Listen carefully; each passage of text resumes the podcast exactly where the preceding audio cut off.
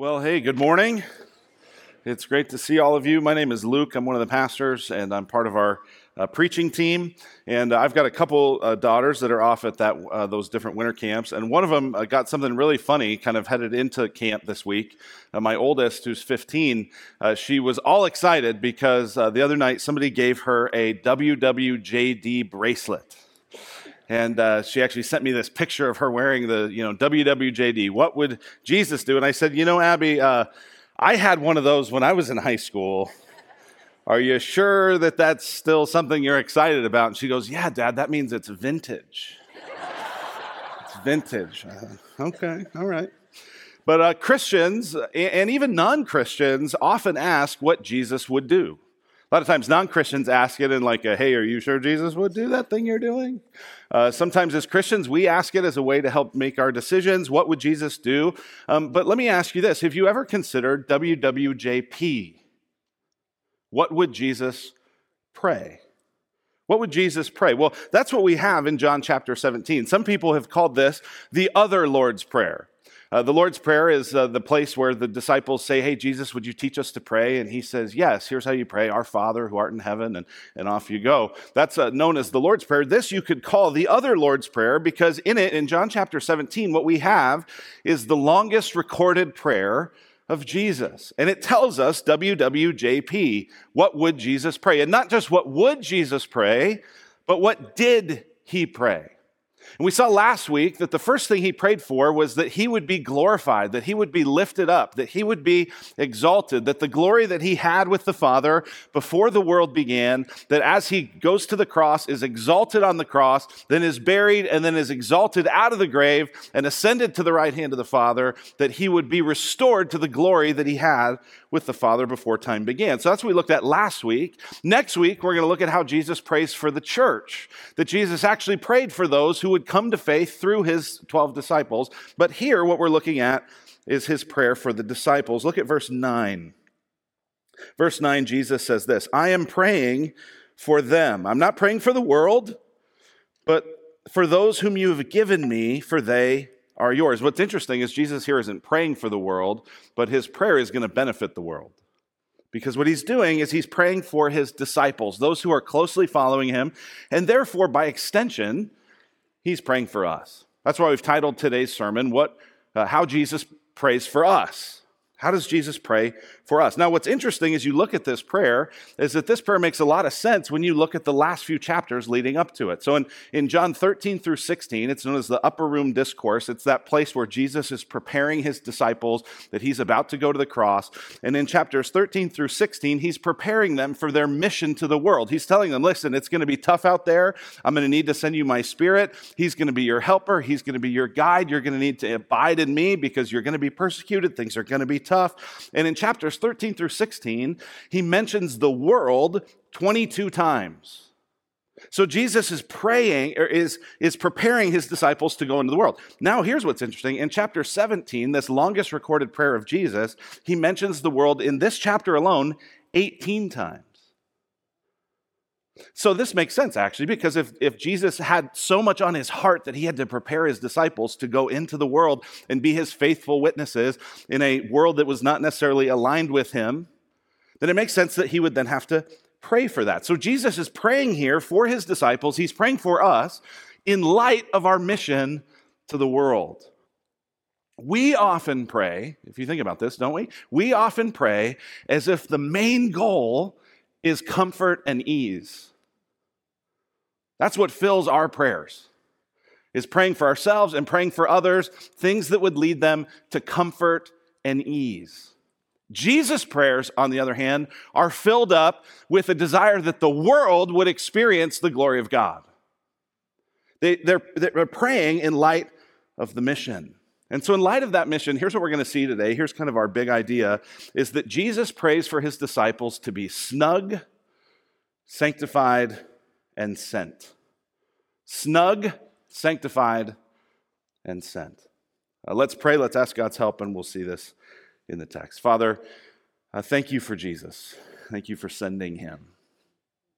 Thank you, Jesus, that you left glory to take the form of a servant. And that as you died and as you rose and as you ascended, that you've been returned to the glory that you had with the Father before the world began. And Jesus, we look forward to your return.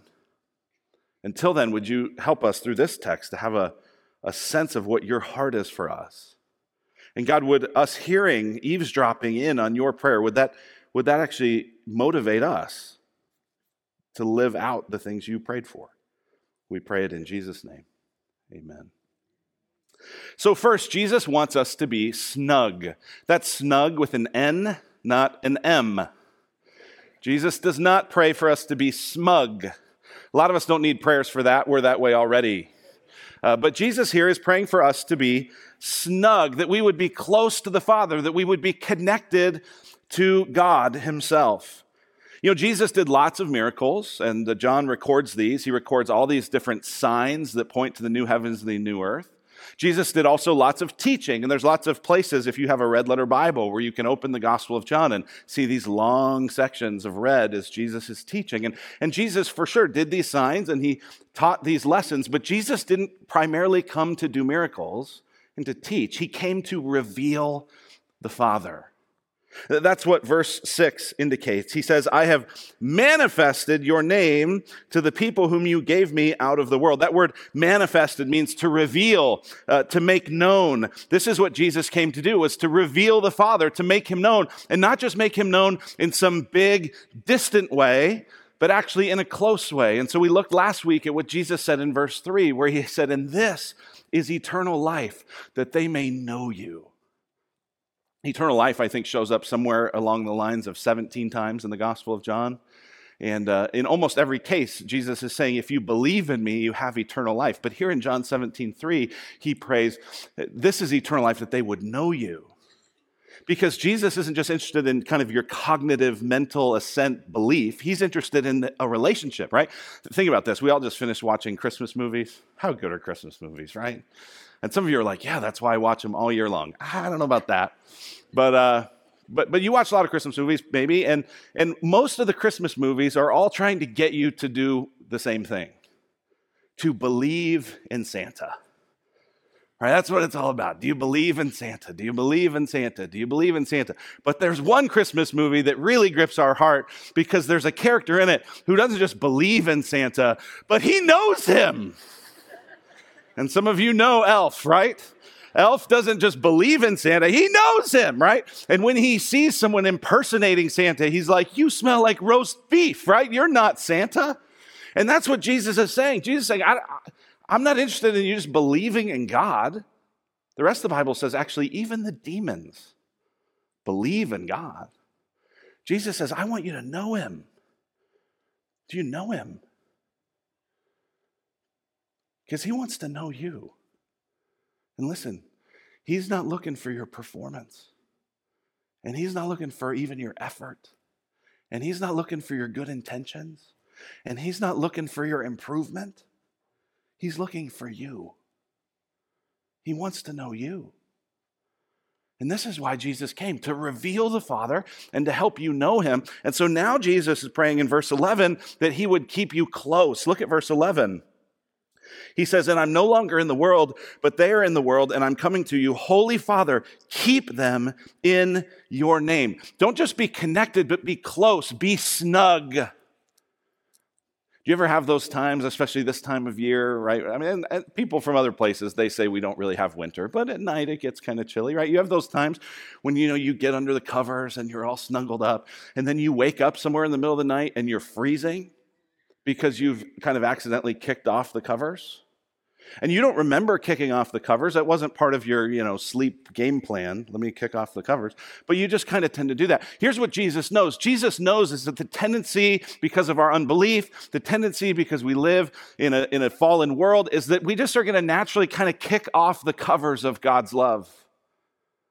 And he's saying father keep keep those covers on Stay close. Keep them in your name. Keep them wrapped in your warmth, in your love. Father, keep them snug. That's what Jesus prayed for you. That's what Jesus prayed for me. That's what Jesus prays for us. He wants us to be close to the warm heart of the Father. Here's the second request Jesus had is that Jesus wants us to be sanctified. Jesus wants us to be sanctified. Now, that's kind of a religious word. That's sort of a churchy word. That's kind of a Bible word. You don't hear that all the time. Here's what the word sanctified means it means to be holy, to be set apart, to be consecrated. We see it in verse 17. Look at verse 17. Sanctify them in the truth. Your word is truth. As you sent me into the world, so I've sent them into the world. And for their sake, I consecrate myself. That's the same word, that they also may be sanctified in truth. Something that is sanctified is it's holy, it's consecrated, it's set apart. A couple times a year, uh, in good years, uh, Molly's parents will come and they'll visit us from Ohio. Bee and Pappy come to town. And before Bee and Pappy come to town, we always make a big Costco run and one of the things that Bee and Pappy, and when they're here, especially on spring break, we love to stock up on those mega boxes of Cheez Its. Right? And so a couple days before, this is like the special treat when they come. Occasionally we'll have Cheez Its throughout the year, but we kind of save it for when Bee and Pappy are here. So, so a couple days before they get here, uh, we go to Costco. And, and so for a couple days before they're there, the, the, the Cheez Its are in the pantry. And the pantry door is often open. And the kids are going, Can we have some Cheez Its? Can we have some Cheez Its? Can we have some Cheez Its? And we go, No, no, no. These Cheez Its are sanctified. They are set apart. They are consecrated. They're being, they're, they're being saved. These are not ordinary Cheez Its. These are Cheez Its you eat when being and Pappy are here. And so that's what Jesus is praying. He's saying, I want my disciples to not just be looking like everything and everyone else. I want them to be holy, to be righteous, to be obedient, to be set apart. Now, what's interesting, if Jesus wants us to be snug and sanctified and sent, so he's going to talk about our mission to the world, one of the biggest obstacles to our closeness to God and to our effectiveness in our mission to the world is our sin. Our sin keeps us from God, and our sin hinders our witness. And by, the Bible calls uh, sin, the, the language that's actually really interesting throughout, especially the Old Testament scriptures, is that the Bible describes sin as spiritual adultery. It's snuggling up under other blankets, it's giving your heart to other things. And so that makes sense then that if Jesus wants us to be snug and Jesus wants us to be sent, then he must also want us to be sanctified, to be holy, to be obedient, to have a closeness to him through our righteous lives. It was Friedrich Nietzsche who said this I might believe in the Redeemer if his followers looked more redeemed. If you can't say amen, you better say ouch. Well, what makes us holy? Well, according to Jesus, it's the truth. Look at verse 17. Sanctify them in the truth.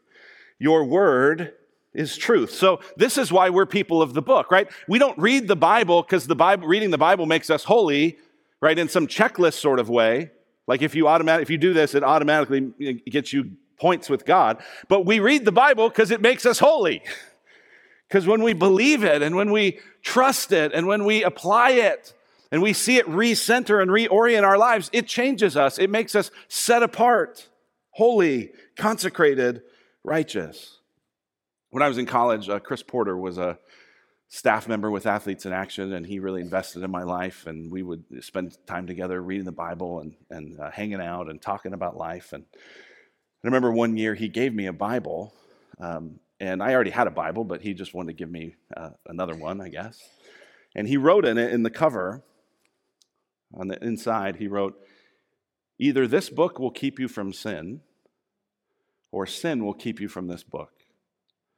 Dusty Bibles lead to dirty lives.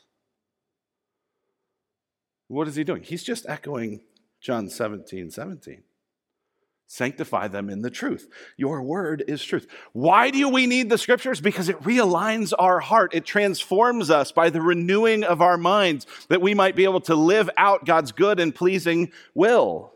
It changes our thoughts. It changes our heart. It changes our wants. It changes our lives. Jesus wants us not just to be snug, but to be sanctified. And finally, Jesus wants us to be sent. To be sent. Uh, look at verse 15. In verse 15, Jesus prays this. He says, I do not ask that you take them out of the world, but that you keep them from the evil one. Huh. That's interesting, isn't it?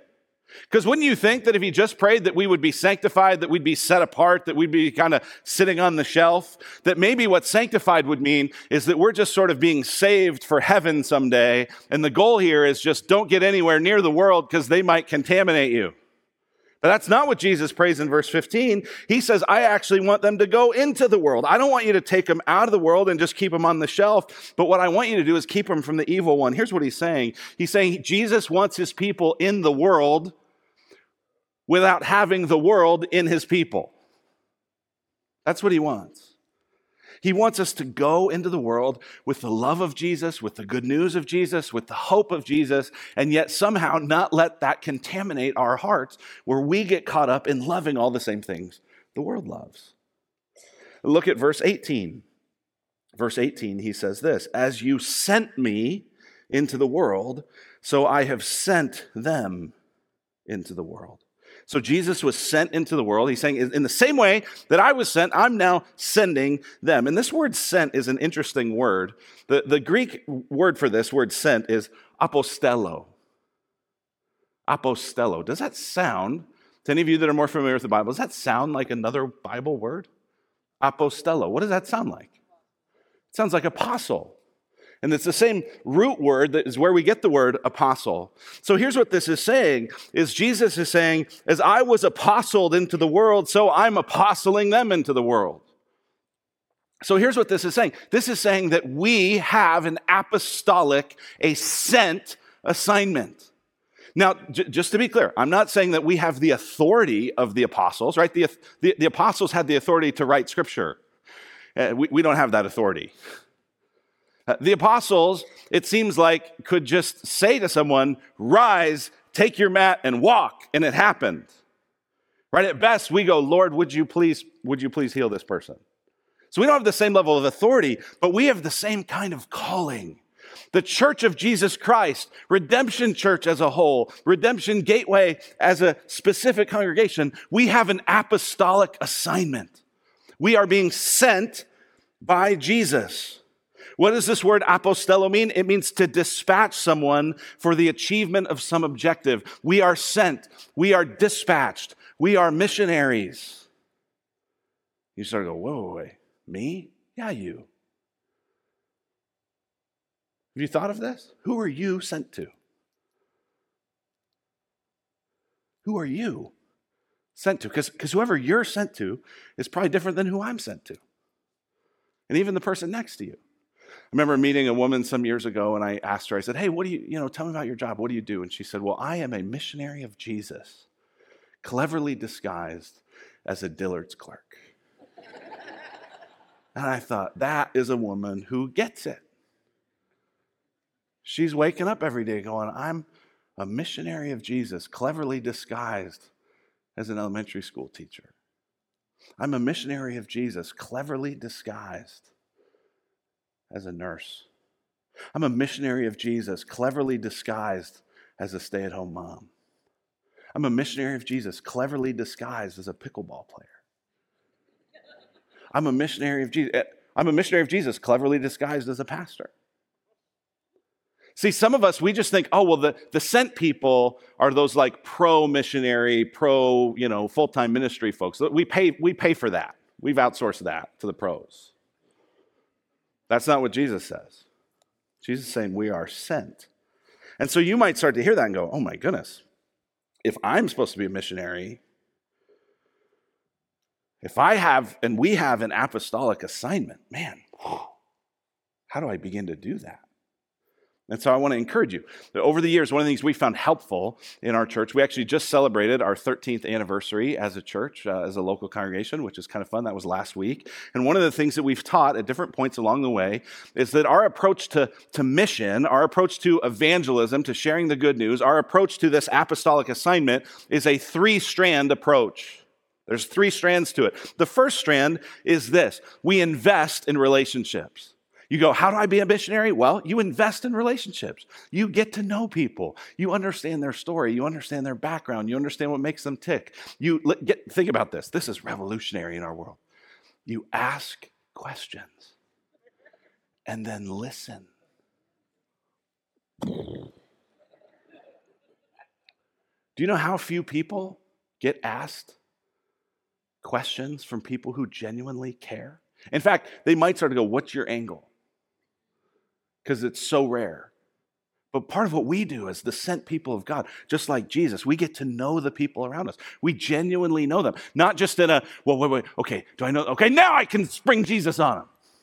But we actually invest in the relationship. We actually listen, we pay attention, we care, we get to know them. So that's one strand. Maybe one of the ways that you will live as a faithful missionary is really investing in the relationship, knowing the names, knowing the stories of the people around you.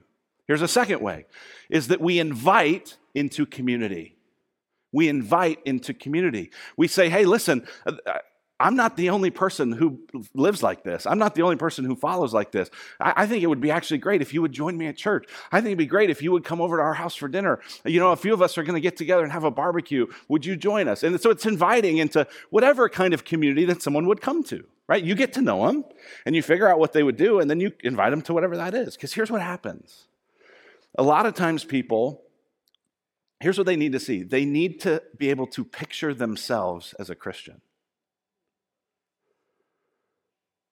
They can see how you're a Christian. They can see how someone else is a Christian, but they kind of can't imagine what it would be like for them to be a Christian. Well, that's why you get them involved in a church community like this that's diverse with lots of different people, lots of different backgrounds, lots of different ages, lots of different stages, lots of different everything. And people start to go, oh, okay, I could, I think I could see myself as a Christian. And they all started to go, oh, you're not the only weird one. There's other weird people. And it begins to expose them. Oh, wow, here's lots of people that ask questions and listen. Wow, I've never been loved like this.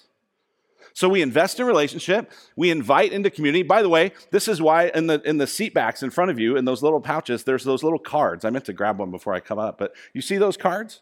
Uh, okay, reach down and grab it. Let's make all of our ushers have to restock this afterward. Uh, here, here's what, the, like you might be looking at going, you're invited. You're like, well, I'm already here. Yes, this isn't for you. This is for you to take. So we have these invite cards. We stock them every week. We try to have them all there all the time. We've got big piles of them back here if you need more. But what we would like you to do is to take those invite cards and as you invest in those relationships and as you pray for people to say, oh, here's somebody I could invite and here's a simple way that I could invite them. Would you join me at church? Think about this, especially when people are going through transition when people have new things, when people are new to town. I just think one of the easiest questions you can ask somebody is, hey, have you found a good church yet? And they might go, uh, no, right? And you kind of go, oh, they're not really a church person. That's okay. Or, or you find out, right? And this is not, get this, this isn't just finding the already Christians and saying, boy, you'll really love our version of church. This is finding the people that haven't been found yet. So we invest in relationships, we introduce it to community, and then at some point, somewhere, we introduce Jesus. We've got to talk about Christ. We've got to talk about how we were sinners. We've got to talk about how Jesus has brought purpose and has brought hope and has brought meaning and has brought forgiveness into our lives. We've got to talk about Christ. Does Jesus taste so good to you? that you could talk about him in a way that could taste and smell good to others. So that's the three strands. Now here's here's the here's the place where we can all kind of go, okay. We most of us are not good at all three. As you think about that, some of you, you're, you're really good at one or you're really good at two. And so what we are is a, not an apostolic individual. We're, an, we're, we're a community with an apostolic assignment. We're a community with a sent assignment. So some of us are really great at the relationship building and the inviting. And then we invite people and say, hey, you got to meet this person and this person is going to be able to bring Jesus home to them. Others of you, right, your strength is somewhere else, right? So, so that's how this works is we are a sent people. This is what Jesus wants for us. He wants us to be snug. He wants us to be sanctified. He wants us to be sent. Now, think about this for a moment. Notice how all these three things work together.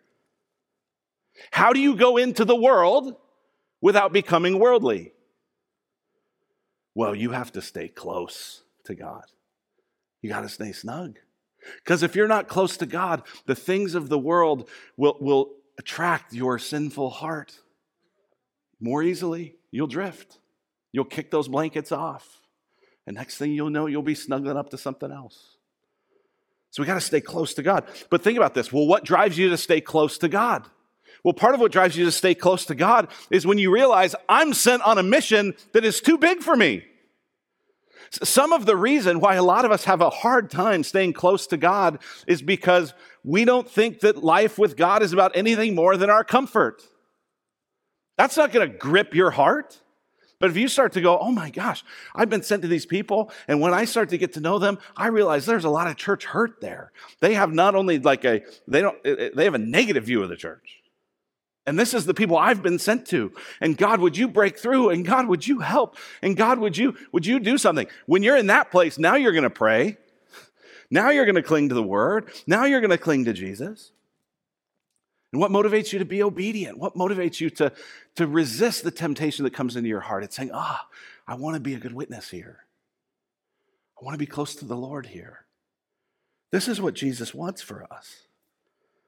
Isn't it good news? Isn't it kind of nice, actually, that Jesus lifts the curtain? Like some of us go, Oh, God, what is your will for me? And I want to just relieve you of that burden today. And I know a lot of times you ask that question, what you mean is I have a specific decision, which, which direction should I go? But, but we don't have to guess at God's will for us. We have it right here. What would Jesus pray? Here's what he prayed You'd be snug, you'd be sanctified, and you'd be sent. That's his heart for us. Let's pray. Father, thank you for Christ. Thank you for sending him, for apostling him into our lives to bring good news and to bring forgiveness and to bring hope and to bring healing and to bring purpose. And God, I pray for us as a church family that we would be close to you. God, that you would Help us to be in the world, but not of the world. That our allegiance and our transformation would be becoming more like Christ. And that you would use us, as imperfect as we are, to build relationships, to invite people in, to introduce people to Jesus. God, I pray that all of that would be part of how we live out this calling you've given us to be sent. Lord, if there was a another plan you had for how you were going to reveal yourself to the world, we'd pray for that. But we are the plan A, and there is no plan B.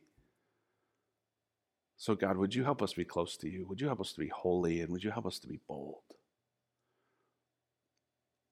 We really need your help. But, God, we're thankful that you're crazy about us. We pray it in Jesus' name. Amen.